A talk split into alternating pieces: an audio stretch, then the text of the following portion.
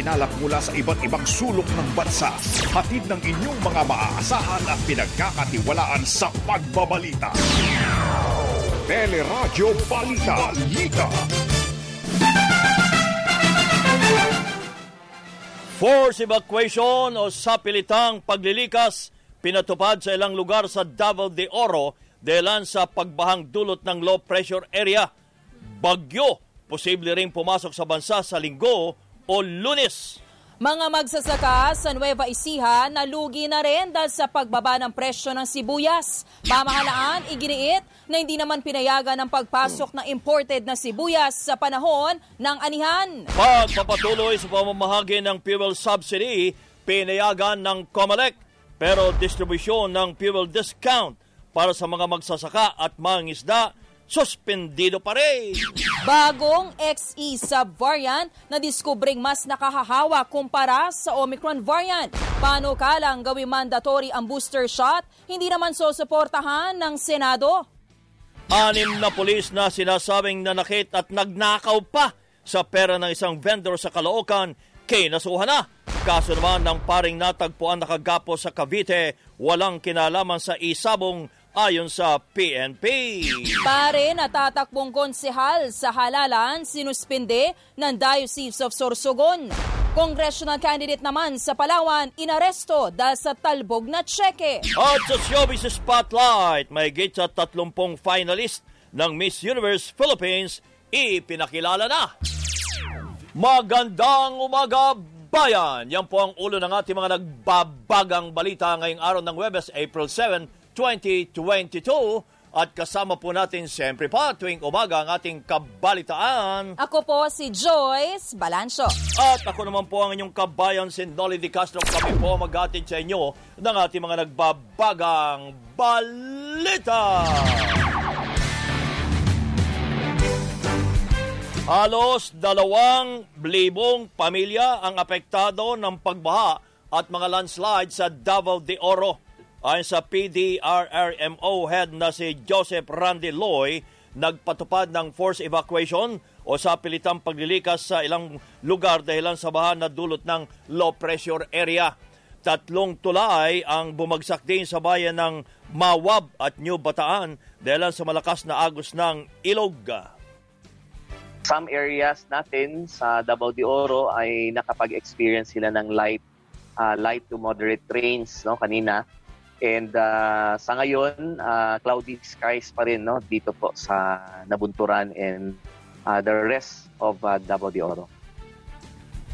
Ayon sa report, namatay ang isang 83 taong gulang na lalaki matapos malunod sa baha sa barangay Alegria sa Davao Oriental. Dalawa naman ang iniulat na nawawala matapos tangayin ng baha sa bayan ng Moncayo at sa, sa Davao de Oro.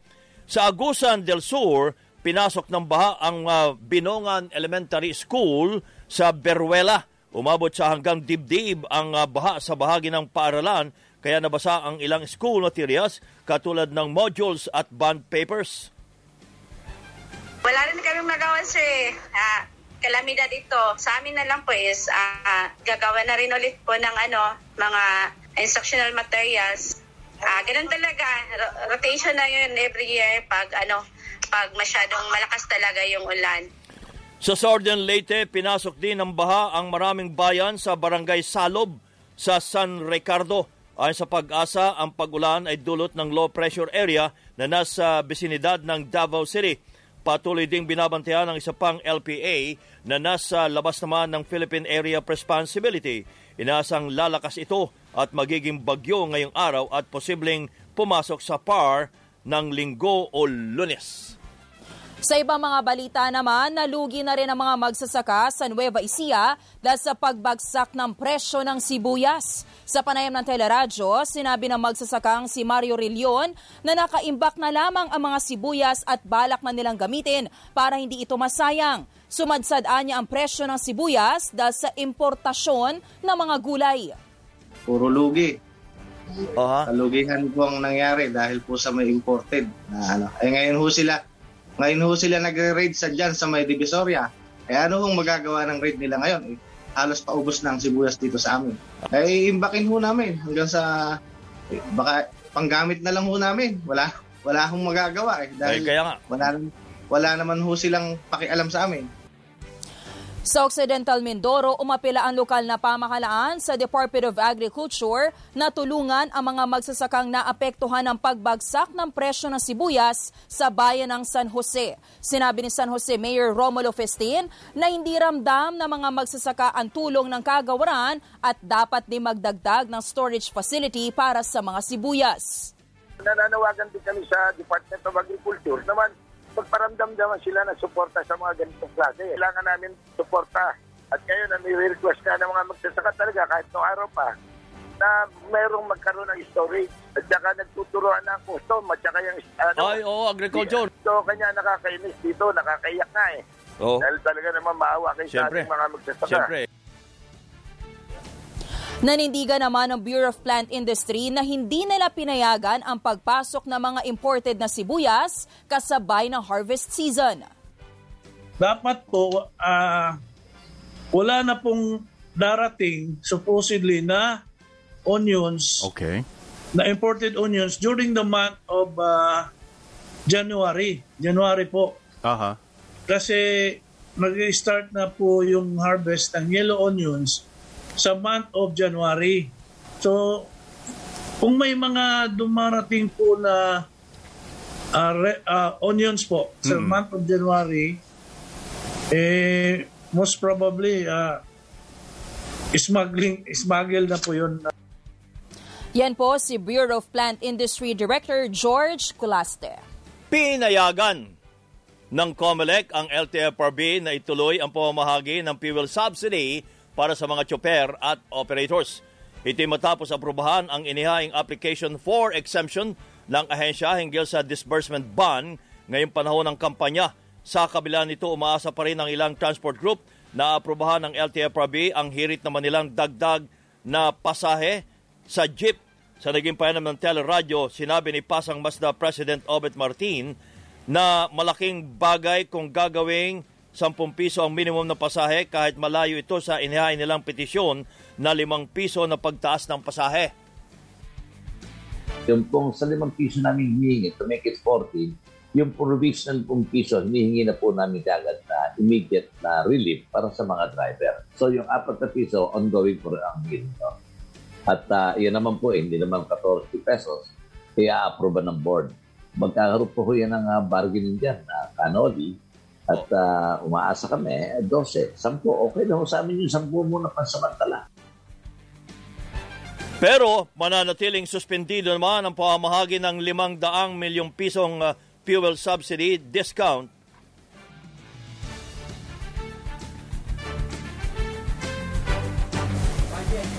Uh, budget na 500 milyong piso na fuels discount sa mga magsasaka at mangisda na apektado ng pagtaas ng presyo ng petrolyo. Ayon kay Agriculture Secretary William Dar, ibinasura ng Kamalek ang hirit na exemption ng kagawaran kaya muli silang daw maghain ng petisyon. Dahil sa disbursement ban, hindi rin muna matutuloy ang ikalawang bugso ng ayuda na nakadagdang ipamahagi ngayong buwan.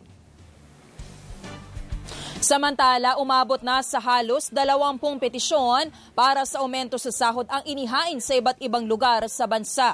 Kabilang dito ang mga petisyon sa Metro Manila, Central Luzon, Calabarzon, Bicol Region, Western Visayas at Northern Mindanao. Ayon sa Department of Labor and Employment, patuloy ang assessment sa mga petisyon at nasinimulan na rin ang consultation sa mga sektor ng manggagawa at employers. Nauna nang ibinasura ang hirit na dagdagan ng nasa 470 pesos ang minimum wage sa Metro Manila pero muli naghain ng petisyon ang Trade Union Congress of the Philippines.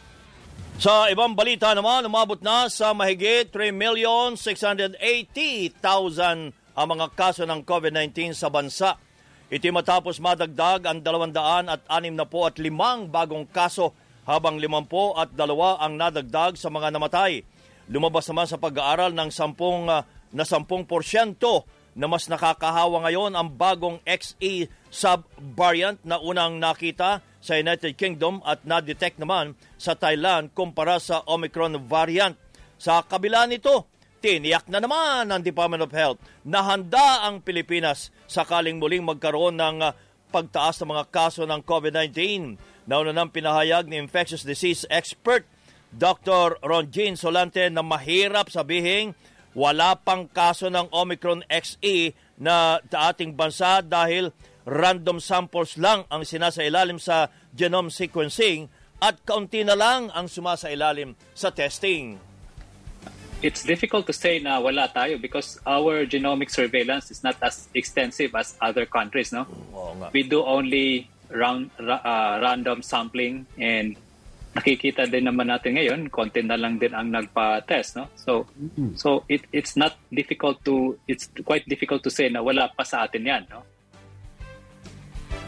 Sa China, pinalawig pa ang lockdown sa Shanghai matapos umabot sa labing tatlong libo ang naitalang kaso sa loob lamang ng isang araw. Sa buong China, mahigit 20,000 ang naitalang bagong kaso na pinakamataas mula na mag-umpisa ang pandemya.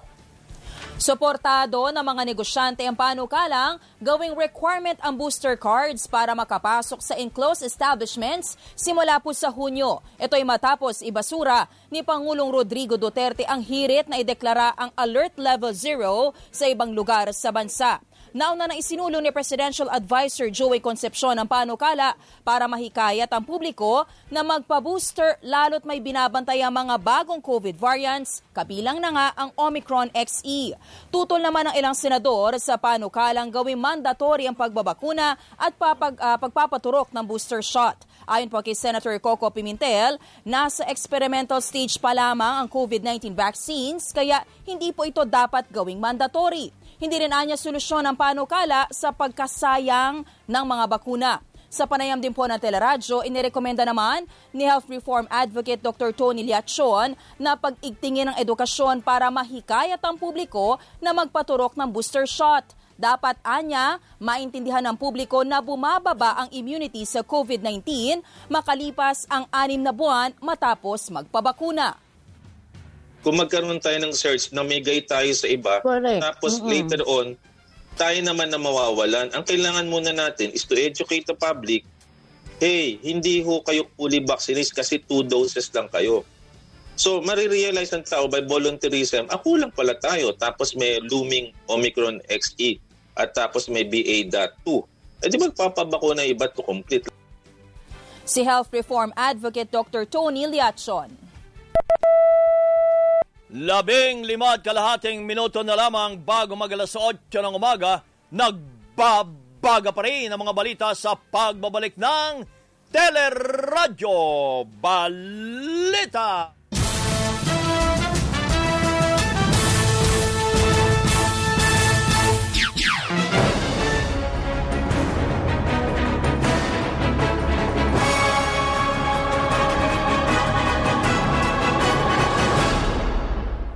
Nangampanya si Vice President Lenny Robredo sa Occidental Mindoro na inendorso ng ilang lokal na opisyal sa probinsya. Baka pwedeng humirit yung botong binigay nyo sa akin noon. Hindi lang madagdagan pa, pero damay na din po ang aking partner, Senator Kiko Pangilinan. Hindi naman apektado ng survey si Manila Mayor Isko Moreno na nangampanya sa Zamboanga Peninsula. Tama-tama, nasa Zamboanga ako ngayon. O, kailangan ah, utak kuratsa. oh, kuratsa, walang tulugan. Oh, pero ang gusto natin, ah, yung tayo makapunta sa tao. Yung katulad ng ginagawa natin noon pa. Kasi sa taong bayan lang naman ako ah, humuhugot ng lakas ng loob. At alam nyo rin, ah, taong bayan din ang ah, nag angat sa akin ah, sa mundo ng public service.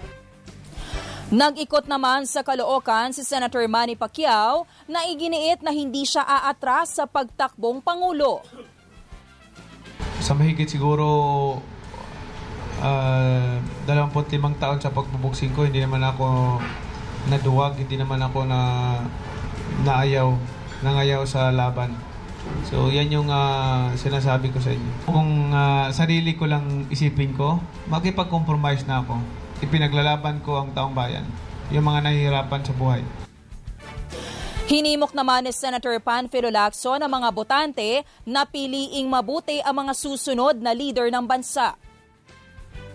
Yun ang patakaran ko. So, yun, doon nagsisimula yung leadership by example eh. Kasi kung makita nila na, eh, kurakot ng kurakot yung hepe. Eh, teka muna, ba't mapag-iwanan tayo rito? Mangurakot na rin tayo. Sumalang naman po sa harapan 2022 na ABS-CBN ang Muslim candidate na si Faisal Mangundato na inalatag ang kanyang plataforma, kabilang na ang pagbibigay prioridad sa agrikultura, trabaho at edukasyon.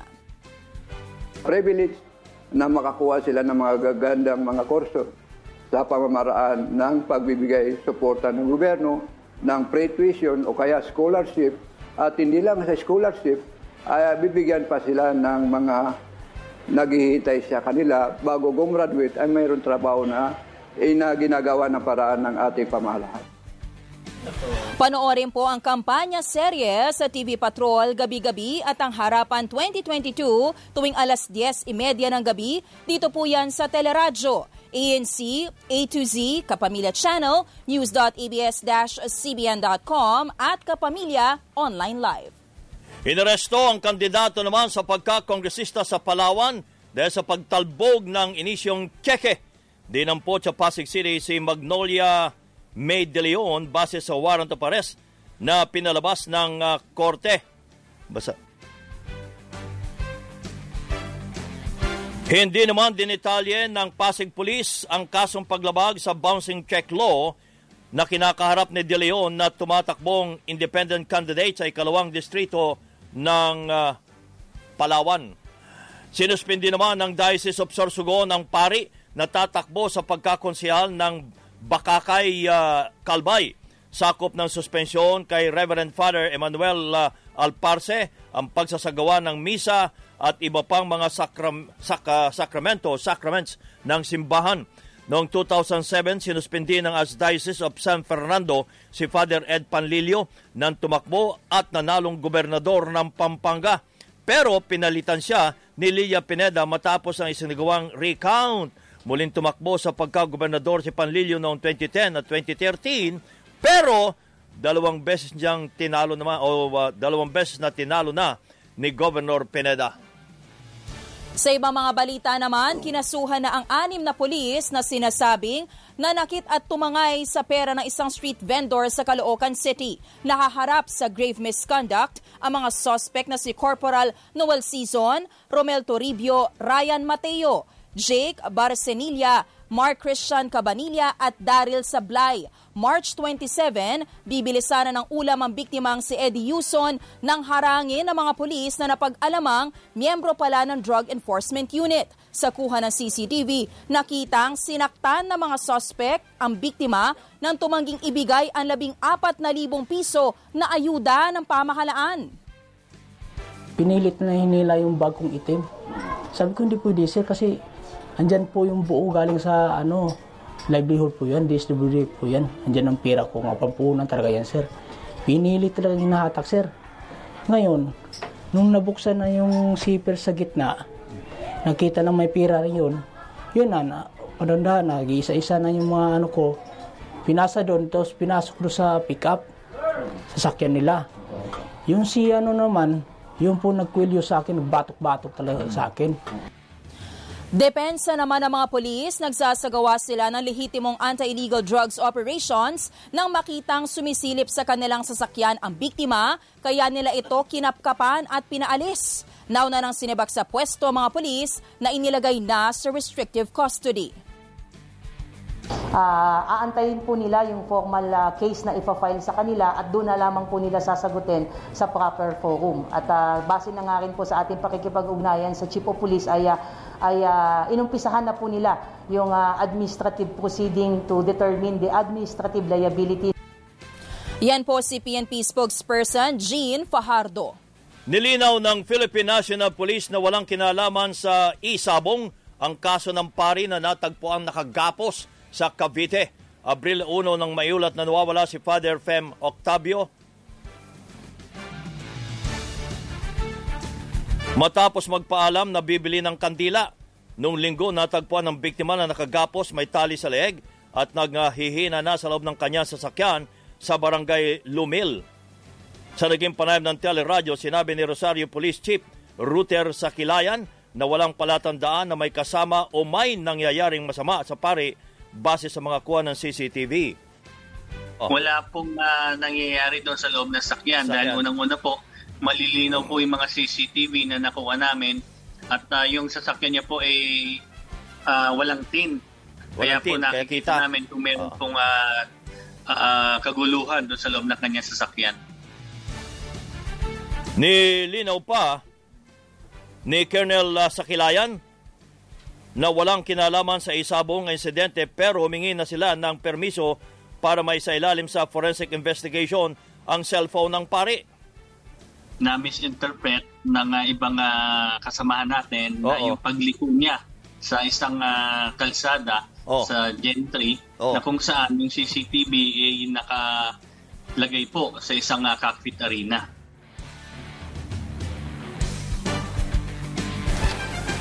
Tumanggi mo nang uh, magbigay ng uh, pahayag ang pamilya ni uh, ulitin lang ho namin, ang pangalan po si Father Leoben Peregrino. Father Leoben Peregrino. Hindi na ho mag, uh, ayaw magbigay ng pahayag ang pamilya niya hanggat wala pang uh, go signal o abiso mula sa Diocese ng uh, Imos sa Cavite. Sa ibang mga balita naman, bahagyang tumaas ang presyo ng diesel sa international market. Sa dalawang araw na trading, nasa 63 centavos ang itinaas sa kada litro ng imported diesel. Pero bumaba ng 77 centavos ang gasolina habang mahigit piso naman sa kerosene. Noong Martes, 2 pesos and 35 centavos ang rollback sa gasolina habang 185 sa diesel at 165 sa kerosene. Nagbabala naman si Power for People Coalition Convener Jerry Arances sa patuloy na pagtaas sa singil ng kuryente na hindi mapipigilan ng pamahalaan. Mula last year, buong taon, dere-derecho ang pagtaas ng presyo ng kuryente. Hindi tayo binibilsak noong 2020. 2021, pag tiningnan natin ang accumulated, halos binilsak din tayo ng Meralco at ng mga distribution utilities. Samantala, sinimulan na ng Department of Energy ang inspeksyon sa mga ahensya ng pamahalaan para matiyak na nagtitipid ito sa kuryente at langis. Kabilang sa unang inspeksyon, ang opisina ng National Economic Development Authority. May mga balita pa tayo tampok sa Teleradyo Balita.